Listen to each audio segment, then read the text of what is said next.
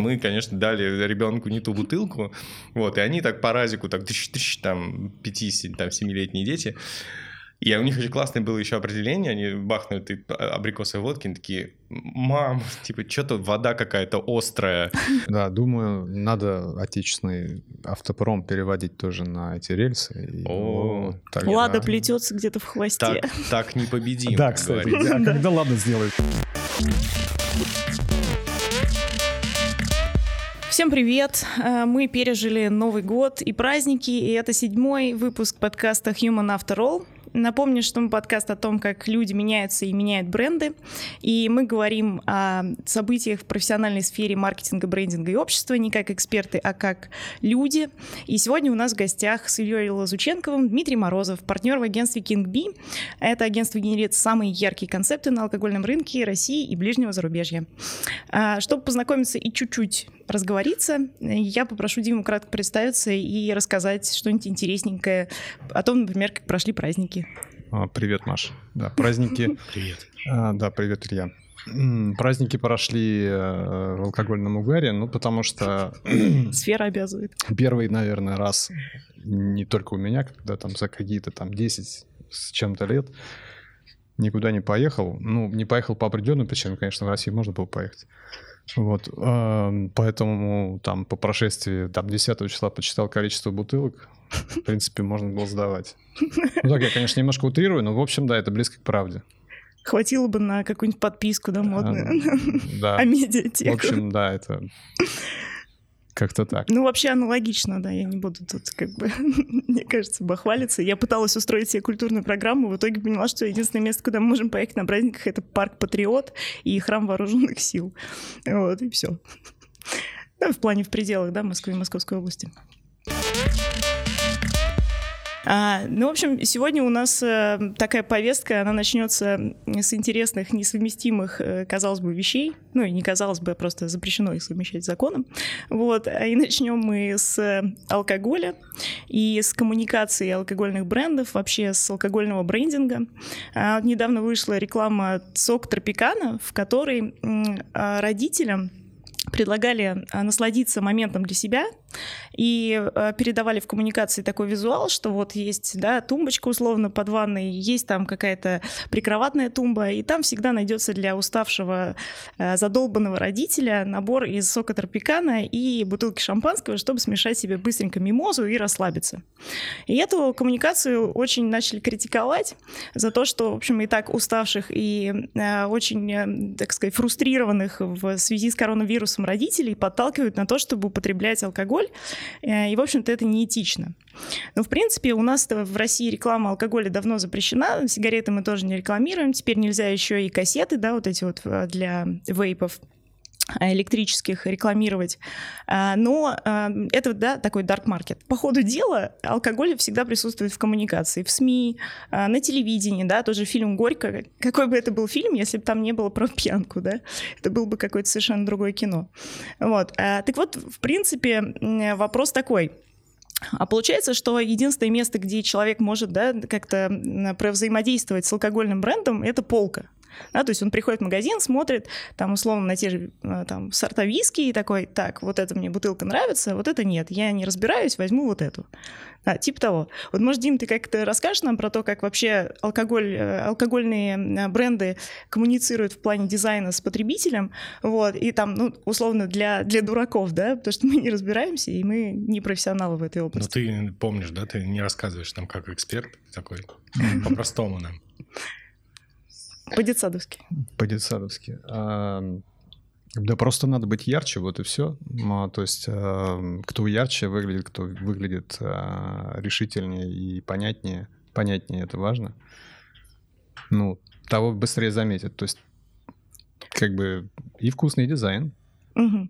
Ну, то есть, условно, да, у водки есть определенная, например, классика, да, водка должна быть там такая э, бутылка, там, да, ну, скажем, прозрачная, да, всегда, например.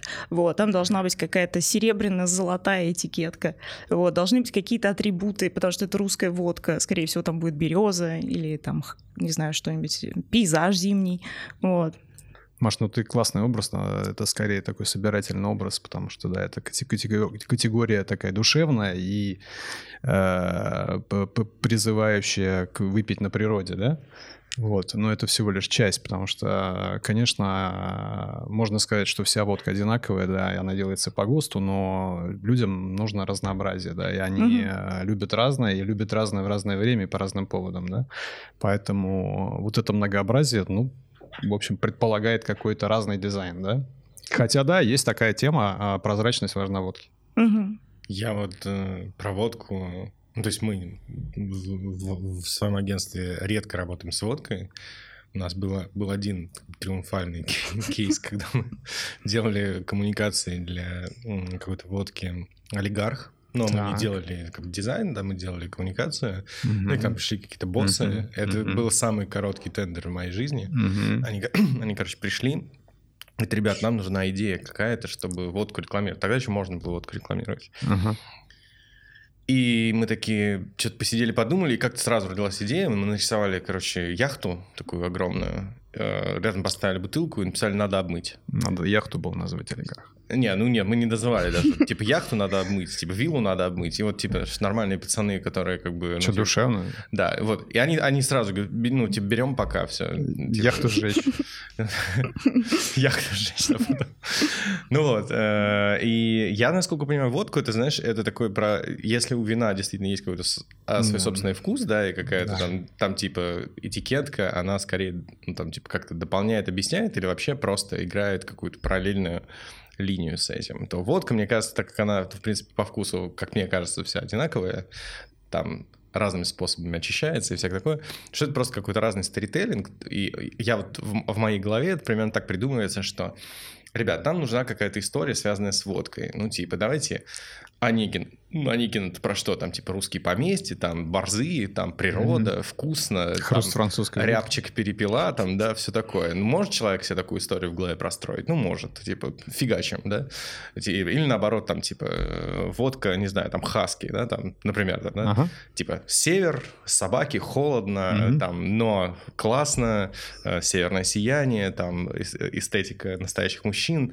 поверит в этот ребись, да, поверит, ну, давайте раскрутим. И вот я, я себе это примерно так представляю. Ну, это далеко от правды. Че, это ну, недалеко от правды. Просто там, кроме севера, хаски еще какой-то есть север. Там просто тундра там, или вот парка, который мы разрабатывали. Это вообще не водочное название. Парка? Ну, парка. Вот ну, ты чем, видел? Чем? Я, я себе представляю себе людей, которые в парках, мороз, у них такой... Пх, такой. А, да, ну... И они из парки достают водку. И... Да, возможно, да. Ну... Пробурили это во льду эту штуку. А, нет, вот парка, такой... это, наверное, какое-то слово, которое значит еще другое, да? Я правильно понимаю? Нет, парка это... Куртка. Это куртка, да, но ага. мы не рисуем куртку, мы рисуем образ. А, а какой образ рисуете? Ну, парком? Я только показать. Не могу. Надо показывать, okay. Давай объясняй. Ну, ты рисуешь... условно, счастливого инуита, ну, то есть ты рисуешь его а, примитивно. Угу. На белом фоне это белая этикетка, где нарисован очень простой символ. Ну, вот как логотип какой-нибудь машины. Такой современный. Вот, и минимальный, то есть лес из мор такой. Парка написано по-английски, угу. потому что это интернациональный... Нет, это не экспортный. Это не, не экспортный продукт, это продукт, который стоит вот очень доступно, то есть это массовый продукт на полке, вот, и это большая этикетка белая, которая сама по себе занимает, ну, большую часть бутылки, она сама по себе, с учетом того, что там короткий логотип, выразительный символ, она привлекает внимание. Вот и вся история. Слушай, а знаешь, но это надо придумать. Вопрос. Надо сделать хороший по, дизайн. По, по, пока я тебя слушал. Вот я, так понимаю, вот я не водочный человек вообще. Да. То есть я как-то, когда к нам приходили какие-то водочные запросы, я ходил, смотрел, что там вообще в водке происходит. Ага. Увидел, что есть даже водочные блогеры такие, которые там типа да. человек приходит... Да, офигенный вообще. То есть человек приходит на природу, ага. у него там с собой пять сортов водки, тема, да. да, и он там типа пьет и рассказывает свои, угу. свои ощущения. Угу. Вот. Мне это непонятно, потому что я редко пью водку. Вот я там больше по вину. И я вот вижу, что вот, ну, винная культура, то ли мне это так заметно, то ли это ага. так происходит, что она вот, ну, развивается как-то там типа да. эстетически и да. э, как-то ну, в стране хотят научиться делать да. хорошее вино. и виноторговля какая-то, mm-hmm. и там всякие сервисы появляются. Mm-hmm. Что происходит в водочном как бы, мире такого прикольного нового? Есть вообще шансы какие-то, что это выйдет на какой-то, ну, на какие-то новые смысловые рубежи? Слушай, ну, во-первых, мы так очень уже много говорим про водку, то есть мы занимаемся не только водкой, мы занимаемся алкоголем в широком ну, смысле. Ну, просто про водку вот. ты ну, про водку... лучше меня, поэтому я и спрашиваю. Окей, okay, да, спасибо. Что тебе сказать? Да, наверное, как и во всем мире, то есть на самом деле происходит то, что э, мейджеры растут, то есть сам сегмент водки, я не знаю, как в мире, но в России так, он... ты сразу начал говорить как эксперт. А, окей, Нет, да. все. Мейджеры ну, растут, есть, все сразу, нас есть, никто не понял. Окей, да, сорян. А, значит, происходит... А, люди вообще пьют меньше водки. Начнем с этого, да? То есть они переключаются на другие продукты, растут другие какие-то категории, появляются вообще какие-то новые категории водка без водки, да? То есть... Да, водка без алкоголя. Без алкоголя, да. да. Ну, то есть... Нет, это, вот, и дистилляты не, без ну, алкоголя. Да, да, это, неповторимый вкус. Это, при... Нет, это причем разные истории. Это, ну, это такой макро-тренд. Угу. А что, да, рас... Объясните мне. Ну, вообще, знаю, это либо, либо там у тебя не водка, я, ну, как бы алкоголь без алкоголя. Вот так назовем его. Ну, а, да, это есть. Это я видел там, типа... В том числе это может быть водка. В том числе водка без алкоголя. Может, да. А. Но она обладает таким же вкусом. А, она обладает, она неким, обладает букетом. неким букетом. А, и ты не видел эту вообще историю, то, что придумали водку без а, алкоголя, да? То есть это водку было, нет, дистилляты последний раз помню. Было анонсировано. Да? Ну, то есть это как бы, да, mm-hmm. это дистиллят, но это как бы имеет собственный э, собственный name, там, собственное имя какое-то там, known, или я не помню конкретно ага. это, как называлось. Нотка. Нет, я помню, что Сип Смит был такой. Сип Смит, да. Но он дистиллят. Это ботанический, то есть это ботаниклс, то есть это про букет. А есть чистые дистилляты, которые не являются водкой. То есть это было анонсировано вот в этом году. Слушай, а зачем? Ну, я просто как старорежимный человек, ну, я, я не понимаю, псих... зачем. Ну, как бы вот для... Коротко... ЗОЖ. Насколько я понимаю, это, это кратковременный эффект. То есть ты как бы не... Я не знаю, там, что там с точки зрения органолептики, что там... Я не пробовал эти продукты, честно.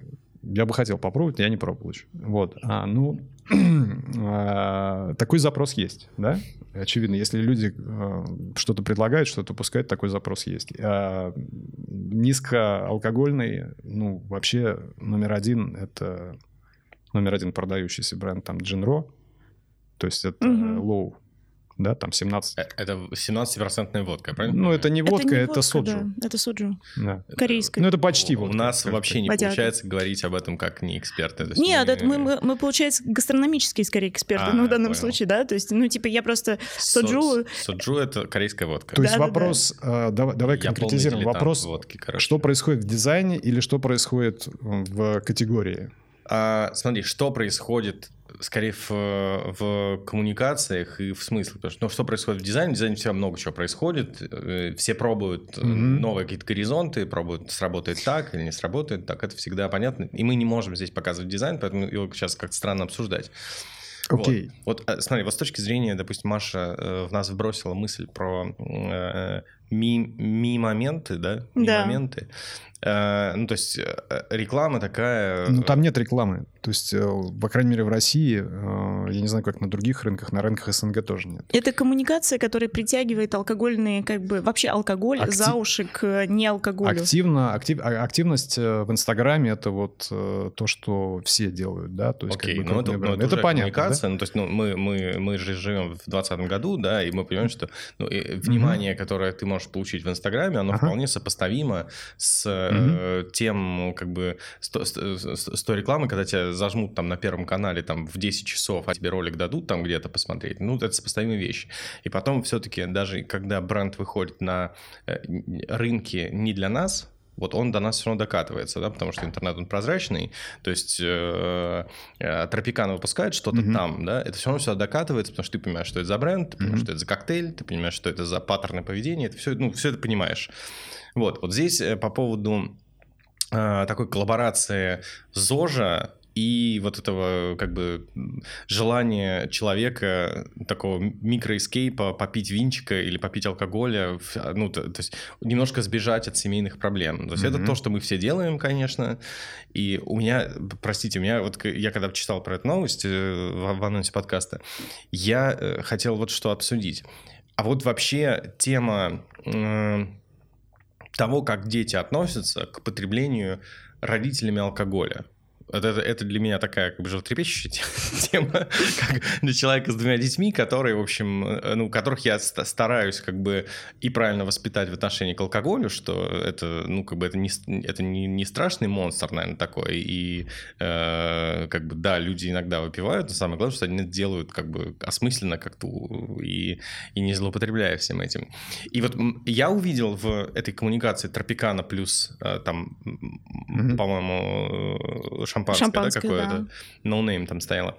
Я увидел попытку вот этого, налаживания вот этого диалога тоже, да, что э, уж коли вы семейный человек и у вас есть дети, да, вам не обязательно оставлять эту сферу своих интересов вне семьи, как бы. Угу. Непонятно, о чем я говорю, понятно? Понятно. То есть нас, на самом деле, типа не научили, да, пока, как правильно коммуницировать детям то, что мы пьем. Да, что у тебя в бокале, да. да. Что у тебя в бокале, ну, то есть и, э, ну, на самом деле, для родителей такой челлендж, да, потому что ребенок нос сует, и он такой, типа, а что это такое у тебя? Я думаю, а... каждый из нас, ну, типа, я, например, выросла с тем, что первый, там, опыт употребления алкоголя я у мамы из бокальчика отпила. Там был коньяк. А, ну, да, у меня У меня, у меня, вот как у меня, я познакомилась с тем. У меня, у меня дети классно первый раз алкоголь попробовали. Это, это супер история, потому что мы ездили по Армении на машине, и в каждой деревне нам пытались какую-то штуку с собой mm-hmm. дать. Вот. Ну и у нас, кстати, был такой большой Мерседес, микроавтобус, в котором в багажнике уже перемешались ну, как бы, всякие арцахи и вода, которую мы просто в дороге пьем. Ну и мы долго пытались ими жонглировать, там жонглировали, нюхая, что, что это такое, чтобы дать ребенку. Ну и в конечном итоге, конечно, выгружаясь в очередной дном там где-то дилижане, мы, конечно, дали ребенку не ту бутылку, вот, и они так по разику, так, тыщ-тыщ, там, пяти-семилетние дети, и у них же классное было еще определение, они бахнут и абрикосовые водки, они такие, мам, типа, что-то вода какая-то острая, я подумал, что это очень точное определение вообще водки. Огненная вода. Да, вода острая. Острая вода, круто, как острый пар, да? Да, да, да, вот. Вода какая-то острая, вот. Но, да, вот об этом диалоге вроде как никто не говорит, и вроде как, может быть, и надо. Дим, об этом диалоге кто-то говорит? То есть как внутри семьи разговаривают про алкоголь? Мне сложно сказать, потому что у меня нет так, такой э, проблематики в семье. Вот, э, нет маленького ребенка. А большой? Большого. А, вот, а, вот, поэтому мне как-то странно... Ну, мне сложно обсуждать. Я просто, просто честно, не, не могу найти ответа. Ага. Вот в чем... Это, это на самом деле очень личная такая, мне кажется, про- проблематика, как... правильно, ну, какие, какие установки давать, да, детям. То есть, uh-huh. если ты не родитель, то тебе сложно uh-huh. отвечать на это. Ну, еще, конечно, я заметил, что они просто украли повестку у Апероль Шприца. Если говорить вот про кейс, который они говорят, что, типа, найди момент, чтобы бахнуть э, коктейльчик. И это коктейль мимоза, то, конечно, я у себя, как бы я подумал, что да, это отличная идея, но, конечно, это должен быть Апероль Шприц. И вообще везде, у всех это всегда... Слушай, я не знаю, у меня, может быть, у меня такой стереотип, но мне кажется, что Апероль Шприц — это такая штука, которая, если ты не знаешь, чего, что сейчас ты хочешь выпить, легкого и ненавязчивого, то Апероль Шприц... И судя по тому, как питерские бармены, допустим, вот там, я не знаю, Маш, по-моему, при тебе там был этот скандал, да, там на, на улице Рубинштейна, когда мы в очередной раз спросили Апероль Шприц, э, он сказал, ну, хорошие же, ребята, вы что, у вас вообще нахрен фантазии? Ни у кого вообще.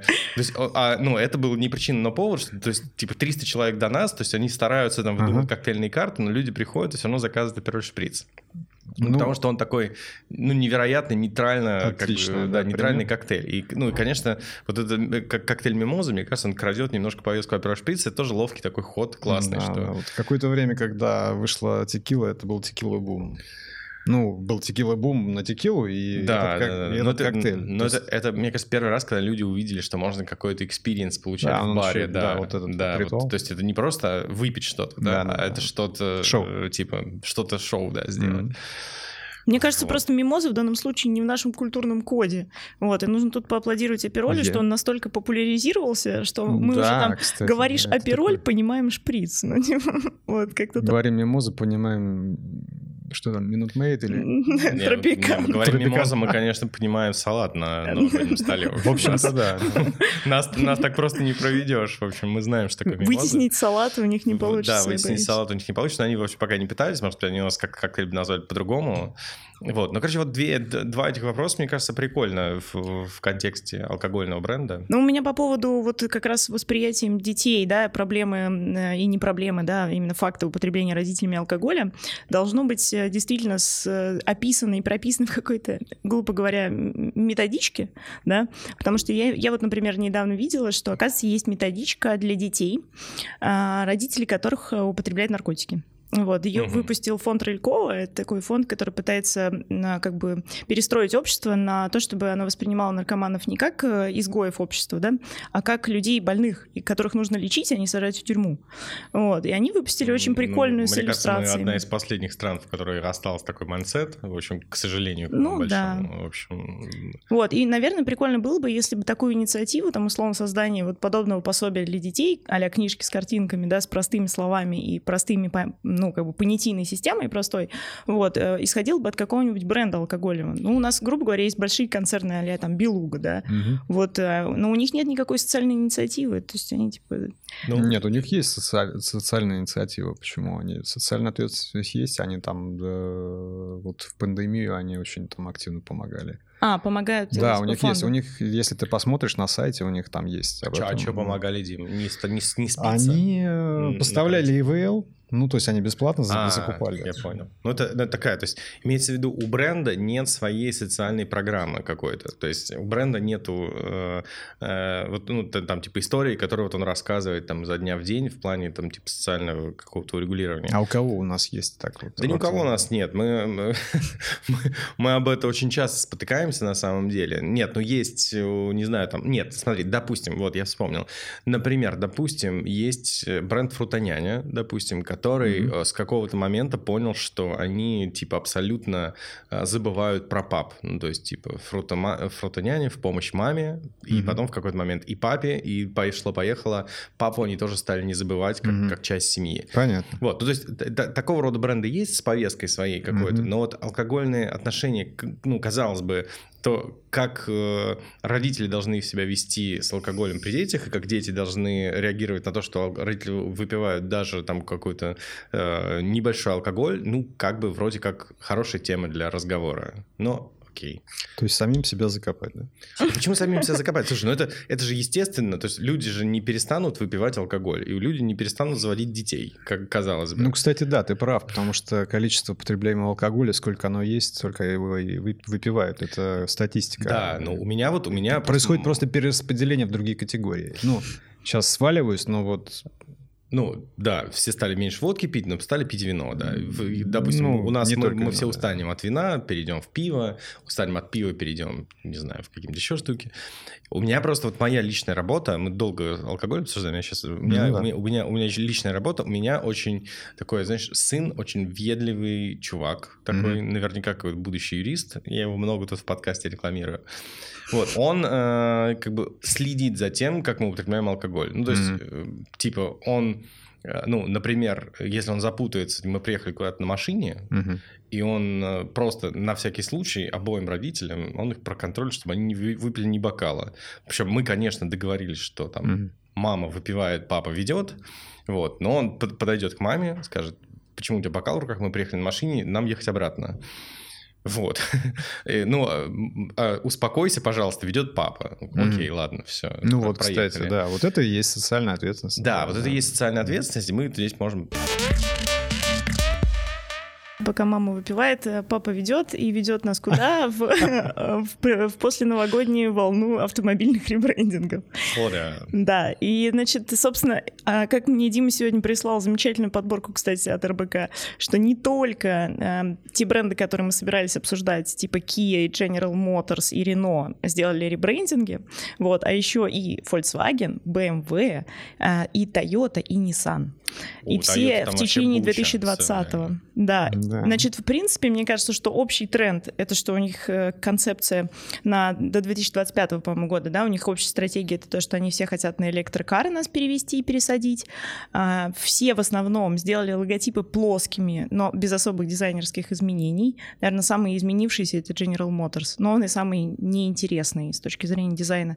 Вот. И попытка привлечь молодую аудиторию, потому что практически в каждом стейтменте вот этом говорится о том, что, типа, будущее за молодыми, давайте привлекать молодых, чтобы они вот как бы как поколение будущего ездили на электроавтомобилях.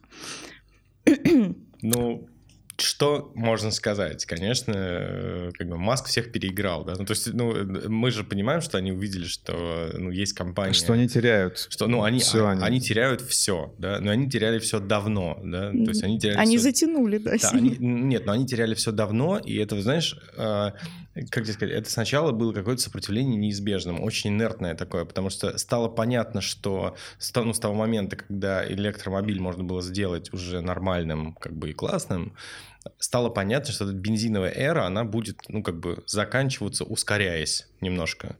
Ну, то есть Tesla научится делать автомобили, Tesla научится, как бы, делать их классными, потом она их научится делать дешевыми, и всем, как бы, нужно было перестраиваться.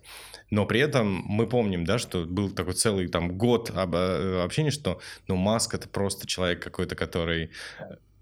Куда он приперся? Клоун. Ну, клоун, да. Куда он приперся? На mm-hmm. какой он рынок приперся? На этом рынке все давно поделено. На этом рынке mm-hmm. все давно как бы сделано. Американцы — это вообще не автомобильная а, нифига индустрия. Все технологии утеряны. Ну, то есть, и как бы что инженер... Ну, короче, куча всего. И вот мы к чему приходим, что две тысячи двадцатый год заканчивается, и они все как один выстраиваются а, в поисках новых смыслов, да, каких-то. Типа мы mm-hmm. теперь новенькие, мы теперь классненькие, мы теперь для молодых, мы теперь электро, мы теперь все такие.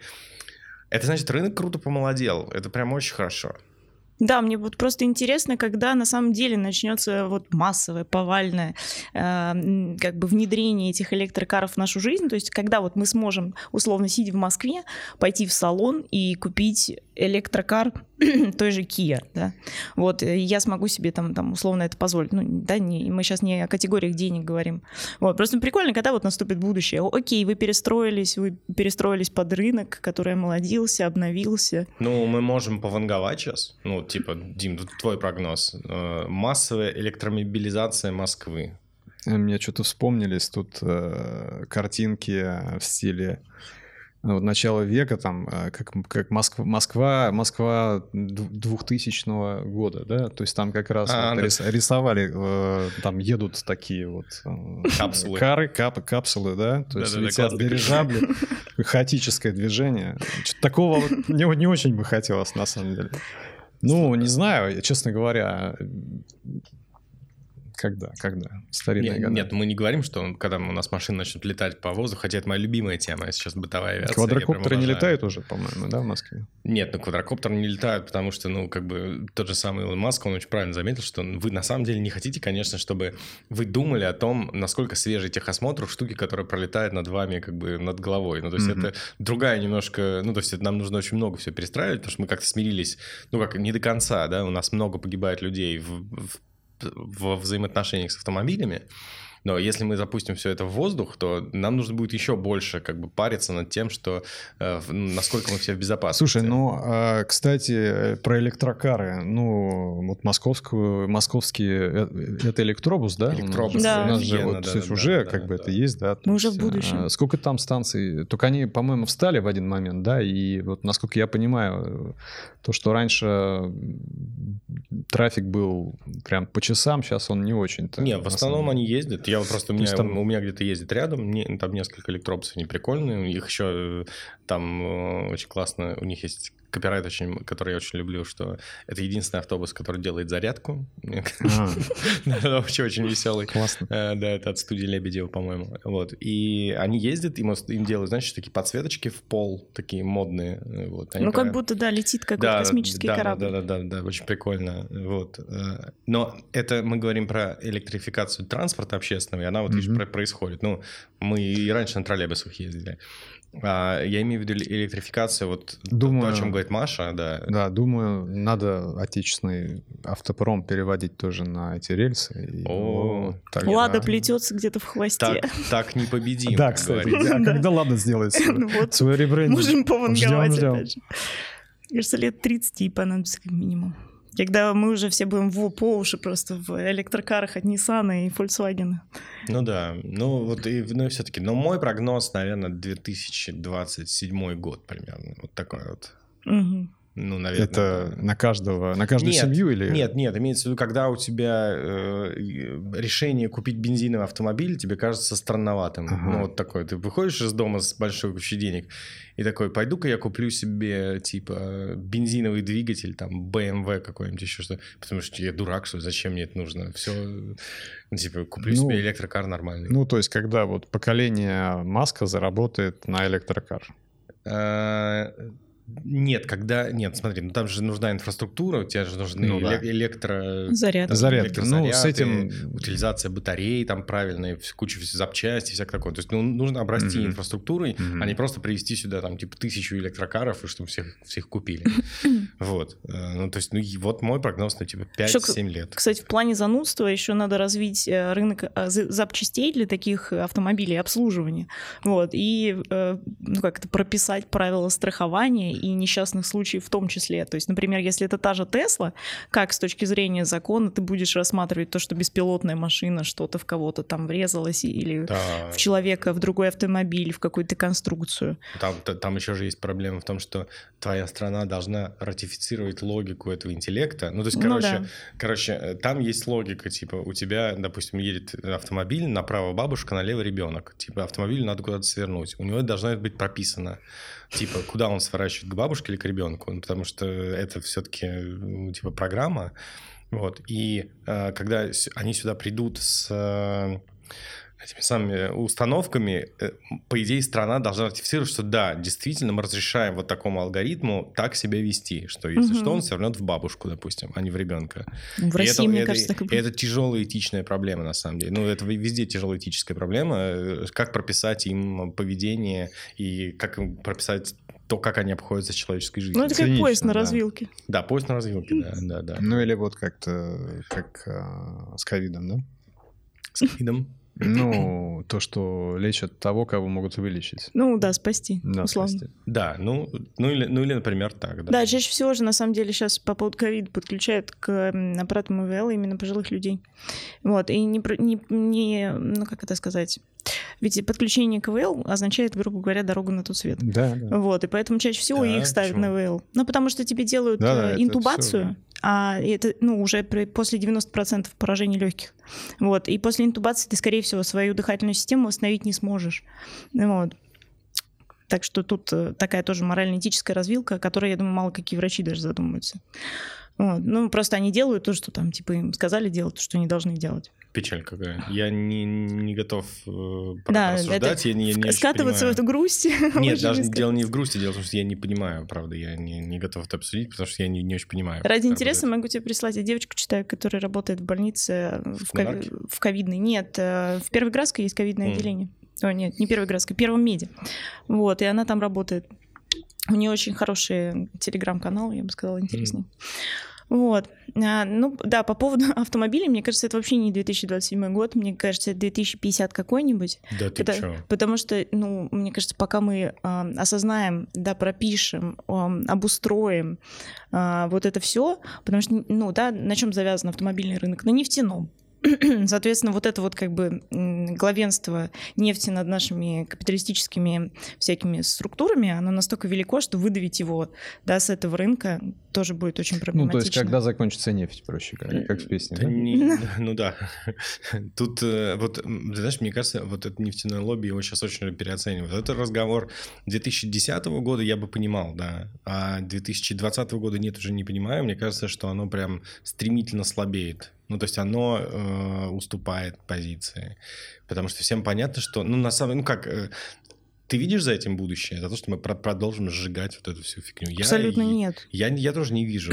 И много кто не видит. Она, Но она... я вижу нашу страну, которая завязана на этом так плотно, что если мы попытаемся снять экономику с этой иглы, то типа ничего не получится. Нет, ну потихоньку снимем. Как бы, ну вот, я говорю, я в, в принципе в реалиях России это рассуждала, что ты две тысячи пятидесятый какой-нибудь год, это про нас, это не про мир.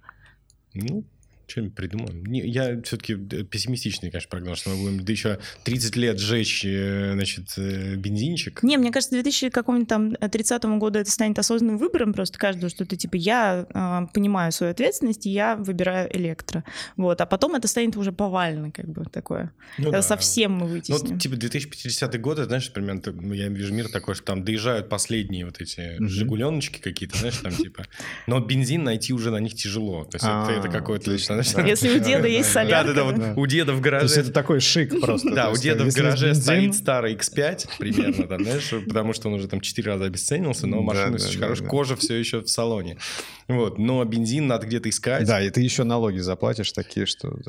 Ну да, да, да, ну как бы у нас... Потому что это лакшери, это категория бензин, это категория лакшери. Это, знаешь, типа покататься по деревне, вот типа завести его, покататься по деревне. Под водочку. две тысячи пятидесятого года, ну нет, без водочки. Мы не пропагандируем это.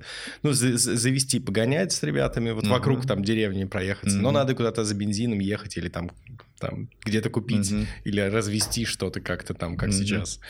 И тогда, значит, можно будет проехаться вот этот километр на икс пять старом. Круто. Вот, примерно. Ну да, и будет такой парад бензиновых автомобилей. И робот тебя остановит, скорее всего, твой личный. Он скажет, не езди. Не а надо. Вы не читали про эту жутко смешную штуку из серии, кстати, подкаста «Жуть», про то, как чувак ехал на кладбище, ну, да, собственно, к родственникам на могилу, вот, и его Тесла засекла в радиусе действия передней камеры а, человека, хотя это была абсолютно пустая площадка, вот она прям на километр вперед пустая, там типа с горки такой вид, вот, и там постоянно у него в камере бегал человек, он перемещался, там садился, вставал, да, Ой, что, типа глюкануло. Что ты нам перед сном рассказываешь? Да, абсолютнейшая жесть. Да, я другую страшную историю читал, про то, что есть такая тема, как кошка-опасность.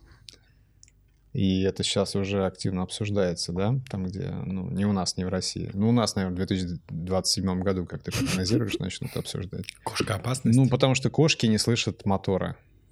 И поэтому они могут попадать под колеса. Да, слушай, много кто не слышит. Нет, имеется в виду, что там же вопрос вообще, что у этих самых, у этих машин, у них же нет мотора. Ну, они не пугаются, проще говоря. Ну, так нет, там много кто не пугается. Ты идешь в наушниках, ты можешь слышать вибрацию какую-то, а если едет машина, которая просто крутится колеса, то есть она просто катится, там уровень шума ниже, ты просто шагнешь под нее, поэтому им же там выдумывают звук специально даже, что они продолжали ездить как бы со звуком, потому что бесшумная вот эти, ну, представляешь, бесшумная штука несется на сто шестьдесят километров в час. Ты ее не слышишь издалека, там, да? Она... Отлично. Пока.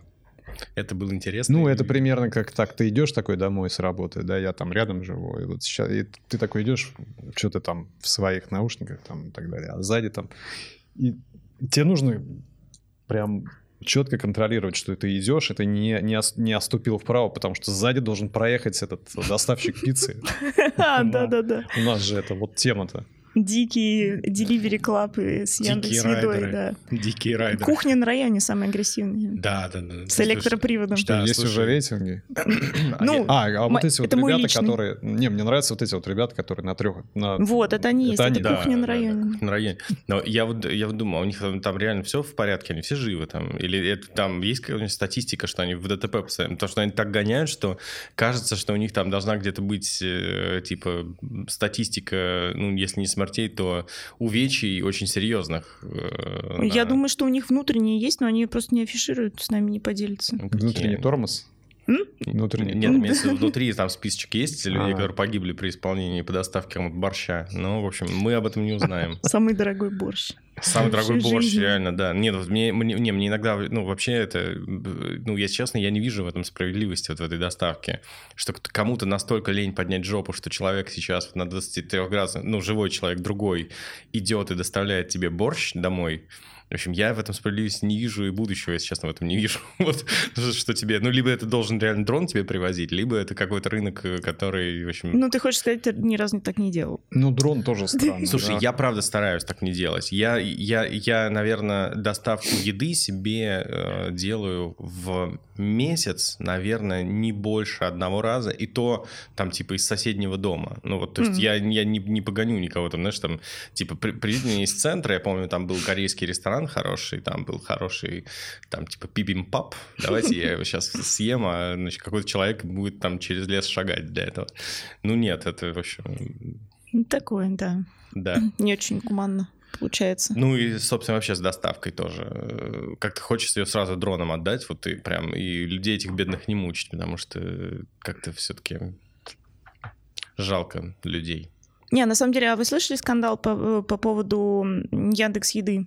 Какой-то инста-тикток-блогер под именем Инстасамка О, очень такая, долго да. фигачила Яндекс.Еду и курьеров Яндекс.Еды в публичных социальных сетях за то, что они нерасторопные, там что-то и помяли, разбили, разлили. Вот. Да. А потом одного из курьеров на пороге облила какой-то токсичной жидкостью. Вот, да. И теперь в правилах для доставщиков Яндекс.Еды указано, что, во-первых, система за такое поведение может любого пользователя заблочить. Mm-hmm. Вот, во-вторых, существует бесплатная юридическая поддержка для курьеров, которые могут в нее в любой момент обратиться и типа каким-то образом взыскать ну, ущерб. Ну, с... ну, ну, конечно. А ее до этого не было. Нет, нет, это, простите, пожалуйста, это просто пиздец какой-то. Ну, потому что это... Гигиены-то не было. Нет, нет, нет, ну, об этом все давно говорили, что у людей, ну, с обратной стороны, они же тоже люди, да? И, ну, то есть, робки, того, что курьерам вообще-то надо оставлять чай, там и всякое такое, это, это окей, но у них еще тоже, конечно, опыт чудовищный. Вот их вообще рабочий опыт, он просто чудовищный. Они там бегают, кому-то разносят, и за малейшую какую-то там типа, а у вас котлетка смялась, им прилетает там по голове там, на, на, на, напильником. Ну, блин, это, это, не рабо- это не может долго работать так. Рано или поздно это все выйдет из берегов, к сожалению. Слушайте, у нас с вами вот осталось буквально десять минуточек, давайте как-нибудь суммируем, и вот у меня был последний вопрос в повестке, это наши ожидания от две тысячи двадцать первого, наши какие-то, не знаю, может быть, мечты, скромные, нескромные, какие-то надежды, вот, или там что-то такое, да, наш, да на перспективу. Выпуск, да. Да. Дим, о чем мечтаешь на две тысячи двадцать первый? Ну, как ни странно, вот все мои ожидания. Нет, но есть какие-то личные вещи, да, потому что все-таки м- живем мы в такое интересное время, да, и они связаны со здоровьем, да, ну, здоровьем себя, с близких и так далее. Ну, это... Ну, а да. так, в общем-то, это все про скучное, про бизнес. Ну, ну так, для, ну, как бы, давай бизнес отставим. Про социалочку? Про социалочку, конечно. Куда-нибудь съездить, например. Ну нет, ну, ты знаешь, не, конечно, все мечтают, наверное, что границы откроются и все пройдет. Куда да? ты первым делом поедешь? Я? Давай так, да. Вот завтра открываются границы, все такие... Ну, у меня большой виш-лист. Нет, первым делом. Виш-лист у меня у всех большой. Ну, я бы в Берлин поехал. Берлин. О, хорош, хорош. Неплохо, неплохо. Ну, не прямо сейчас, а чуть попозже, в апреле. Ну... Да, апрель, май хорошо. Май, да, апрель, Берлин, великолепно. Там девятое мая. Да. Да. Блин, а в Берлине сейчас так жестко, так их жалко, я прям не могу. Слушай, ну там у них вообще, там много где прям локдауны такие не смешные. У них совсем не смешные. Нет, по-моему, самое не смешное в Лондоне, вот я насколько тут читал, там как-то прям, они еще под, подкрутили немножко гаечку, и там как-то стало совсем все плохо. То есть у нас норм? У нас, нас, у нас свобода норм. Свободная. У, у нас считают, что никто просто этого не замечает вообще. То есть у ну, нас... Вот, видишь, что-то, хоть что-то у нас хорошо. Нет, у нас много чего хорошо. Ну, да, я согласен. Я, согласен. Я бы в Париж махнул. Я что-то вот прям очень соскучился почему-то. Я прям очень хочу. А ты, Маш? Ну, я нереально хочу в Амстердам. Я очень соскучилась. Мне, правда, кажется, что в феврале я там ковидом переболела. Я думаю, что как это, бомба в одну воронку два раза не упадет. Вот, и я бы поехала прям, я не знаю, только пятки засверкали. Вот, а так вообще и на море тоже куда-то очень хочется, не в Россию, не на Красное, не на, ой, фу, не, не на Черное, не на Баренцево, не, не на Лаптевых и не на какое вот это. А Лаптевых неплохо, кстати. Я при этом себе уже купил поездку на Камчатку, я себе купил билет на Камчатку. Шикос. Да, слушайте, это у меня была спецоперация, потому что мы покупали там типа четырнадцать билетов. где-то там на, на, на всех. И это была какая чудовищная синхронизация. И вот билеты, которые стоят хоть каких-то приемлемых денег, они исчезали. Там прям типа двести тысяч. Онлайн, ну да, там типа что... Нет, ну там типа если ты не попадаешь в акцию, mm-hmm. то там ну, типа улететь четырнадцать человеком, это бюджет, ну типа московской квартиры примерно у тебя будет. Да, еще же надо на вертолете подниматься на СОП. Нет, там это отдельная тема. Это мы пока не считаем. Там это мы пока даже не считаем. Это квартира в другом городе. Вот, ну на всех, наверное, да, это квартира в другом городе, вот, но... В общем, да, мы все решили, там у нас большая семья, мы решили все поехать на, значит, на Камчатку, вот, и я, конечно, готовлюсь, потому что я, я не очень понимаю, я вообще к этому готов, там вот это все лазить, там везде вулканы, там, там может быть плохая погода и вот все такое. И как-то во мне за это время я понял, что во мне немножко вот такой совсем отвязный эксплорер, он помер мальца. Ну вот, кстати, слушай, спасибо тебе за этот, вот, за эту такую мечту, потому что, на самом деле, я вот сейчас понимаю, что, может быть, я не в Берлин-то поехал, потому что глобально, глобально хочется по России поездить. А, ну, слушай, пока дофиг, это, дофиг. Это, это, мне кажется, сейчас самое удобное время. Ну, прям. Я не считаю, что сейчас самое удобное время, вот, ну, но, ну. в принципе, я думаю, что вот скоро оно... Все-таки. Сейчас э, поездки по России интересны, да, они и раньше были интересны, вот, но они настолько дороги в отсутствии конкуренции с любыми другими поездками. Ну, может быть, поэтому, да? Да, mm. ну, как-то некомфортно мне платить вот это, mm. да, за Камчатку, например. Я вообще давно планировала туда съездить, но... Причем в Сочи не хочется. Да... Да. Потому что там да, сплошь знакомые лица. Да. Не, ну там, там, там пол Москвы, да, но это какой-то странный вот экспириенс в Сочи поехать, хотя, в общем, иногда и можно тоже слетать недалеко. Я хочу, пользуясь случаем, если ты про Россию путешествуешь, хочу прорекламировать нашу, значит, подругу и клиентку. Значит, в Инстаграме ведет, значит, теперь у нее паблик. Угу. Не паблик, а аккаунт называется «Увезу тебя и в лес». Отлично. Вот, да, это Лена, значит, работает в Ростуризме, и у них так, я, я насколько понял, я так с ней не, не общаюсь каждый день, насколько я понял, они вот, ну, как бы работая в Ростуризме, рано uh-huh. или поздно прониклись просто сами туризмом по России, и вот они там где-то в, в Новый год оказались просто в каких-то сумасшедших местах, где там, ну, типа, ты открываешь... Скинете? Да, ну, увезу тебя в лес, в общем, а, можно ну... найти, да, да okay. вот, и они там открываешь окно, а там какие-то сугробы у тебя, там, типа, выше-выше тебя, uh-huh. там какие-то леса красивые, офигенные льды, там, сумасшедшие просто... Вот, я, ну, я вот к такому как бы экстремально не готов. И мне надо себя как-то еще попорокачать, чтобы в такие путешествия вписываться. Да это всегда какая-то история, когда у тебя есть, грубо говоря, шаперон какой-то, да, тургайд, человек, который все вокруг знает, и он как бы тебя берет на поруки или твою компанию там, из многих человек, и вот по всему этому проводят, потому что иначе по России, по большей части России ездить невозможно. Это ну, просто да. будет либо неинтересно, либо, либо опасно. Либо мрачный туризм. Да, ну такой. А это тренд. Мрачный туризм? Это а-ля в Припять поехать? Ну, это а-ля, не знаю, там, в Балдырай, если говорить про Ригу. А, это такая понимаю. Альтернативная Юрмала, где ты так попадаешь слегка не в, не в ту реальность. Нет, а там тоже все чисто, но такие баяны могут, могут хрустеть под... Да я в этой реальности живу, у меня на лестничной клетке она находится. Нет, но это все-таки, ну, рядом с Югенштилем. Ну да. Ой, да, помечтали. Помечтали, мы закончили мрачным туризмом. Давайте какую-то оптимистичную ноту, что ли, все-таки в конце.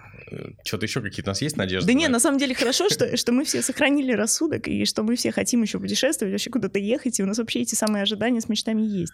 Это просто прекрасно, на мой взгляд. Слушай, а я, кстати, вот по поводу прошлого года, мне очень понравилась мысль, чья-то, не помню чья, а вспомнил мысль, э, такой есть женщина Екатерина Шульман, политолог. У нее очень классная была мысль, что на самом деле мы, типа, вот по большому счету, как человечество, эту пандемию преодолеваем очень достойно. То есть, типа, как бы без массовых помешательств, mm-hmm. без, там, типа, сжигания кого-то на, на вилах, там, и всякого такого. Ну, то есть, а, а, чуть, чуть больше, ранние, более ранние наши опыты, они показывали, что мы, в общем, в состоянии, ну, как бы, кризиса какого-то глобального, мы начинаем, как бы, съезжать с катушечек, там, и, значит, делать всякие непотребства. А в этом году, как кажется, что мы все-таки без этого обошлись. То есть, это, в общем, конечно, вселяет веру в человечество глобально. Так что, может быть, мы становимся лучше все со временем. Все не так уж плохо. Да, ну, да. Нет, ну, что просто мы взрослеем как, как, как mm-hmm. вид, наверное, и мы, в общем, не, при первой же опасности... Не Спасибо, идем, ковид. Да, не идем друг другу вилы втыкать в бок, и это уже хорошо. Ну, это эволюция, это классно. Да. Эволюция общественного мы... сознания. Эволюция общественного сознания. Вот, спасибо вам за спасибо, беседу. Маш, Очень спасибо. интересно было, весело. Это, в общем, конец нашего подкаста. Ждите следующих выпусков, подписывайтесь на нас, комментите нас и желайте нам на какие темы еще поговорить, чтобы было интересно. Спасибо большое, всем пока. Пока.